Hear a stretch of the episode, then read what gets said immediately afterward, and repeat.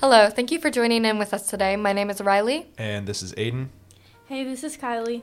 And today we will be further expanding upon the truth behind Greek life inclusion.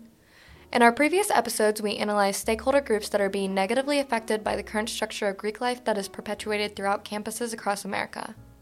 It is no secret that Greek life holds values of prejudice and elitism that are sold to a specific group of people. This group of people primarily consists of white and upper middle class students.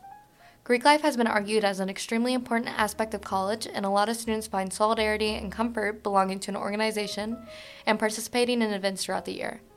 But Greek life has become more and more exclusionary and it has shown alarming signs of discriminatory practices towards students of different sexual orientation, race, and socioeconomic status. Our aim of this podcast is to spark change across campuses and bring realization to the fact that Greek life is a heavily implemented yet elitist practice across universities. In order to tackle this huge issue, we are proposing to implement a student equity form into Greek life. This would consist of a volunteer group of students who exhibit a passion towards or are actively involved in identity groups striving for equality within Greek life.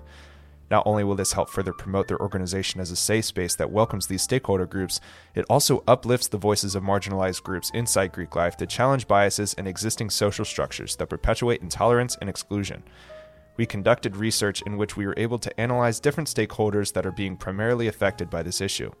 First up, Riley will be taking us through inclusion and discriminatory aspects of Greek life that LGBTQ students have witnessed and experienced. I originally became aware of the discrimination present in Greek organizations nearly as soon as I had started University of Kentucky. I, as well as many of my friends, are members of the LGBTQ plus community and have witnessed as well as experienced harassment on and off campus.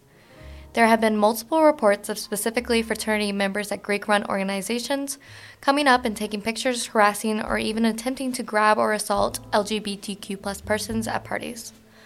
I talked to other members of the LGBTQ plus community on campus and found out these were recurring instances. When researching further into this issue, I discovered there were other issues, including ruling out potential Greek life candidates based on their sexuality or gender. I was lucky to have the privilege of interviewing multiple students and conducting surveys around campus to gain an idea of the experience of an LGBTQ plus persons in and around Greek life. The results were extremely varied. Some LGBTQ plus students had extremely positive experiences and gained a sense of belonging through Greek life, but others have expressed fear of coming out or attending Greek life organizations due to their sexual or gender identity. There are already pre existing committees throughout Greek organizations that are able to tackle different aspects of Greek life, and this just further supports the need for this issue to be widely talked about and for efforts to be made to prevent these instances from happening. There needs to be preventative measures implemented and accountability for students who have committed acts of discrimination. The only way to improve these issues is by addressing them. Kylie will continue this argument discussing how Greek life has impacted students of different ethnicities and race.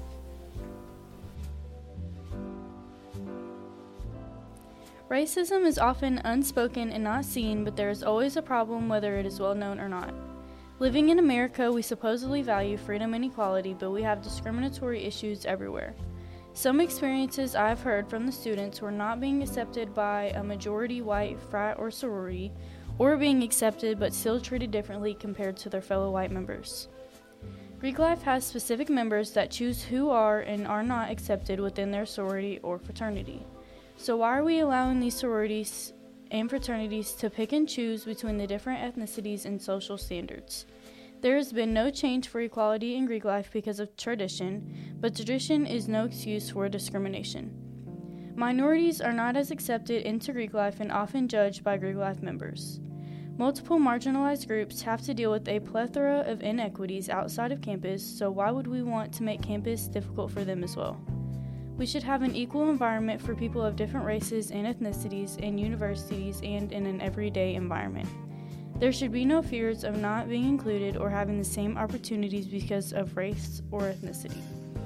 College is supposed to be our years of excitement and where we find ourselves, not forcing marginalized groups to have less opportunities based on factors outside of their control, such as race, sexuality, and class, which Aiden will now discuss. Along with being able to give students a higher education, university also offers the chance to reinvent yourself and find where you belong. Many people look back on these four years as a student as one of the best times of their lives. and a large portion of this is accredited to finding friends and enjoying an extremely rich and happy social life. For many people, Greek life is the gateway to this lifestyle. However, participation in Greek life from students with low income backgrounds can seem nearly impossible from a financial standpoint. In addition to independent research, I also interviewed some students with experiences that are in line with this fact. Many students from low economic backgrounds feel ousted in Greek life for how much money their family makes, where they're from, and the luxury in which they grew up in. A lot of students have never had to worry about their finances, so it can create an apathetic demeanor towards students who face financial difficulty growing up. While there are some financial aid options for students wishing to participate in Greek life, costs over time can stack up. Initial enrollment, donations, pledging, housing, and the plethora of expensive social activities that Greek life is famous for can create a wall of financial burden on students. It's extremely important to be cognizant of this fact. This is where our inclusion form comes into play. Giving students from low income backgrounds the space to have conversations about financial struggles leads to the challenging of standpoints and ideas of modern Greek life organizations.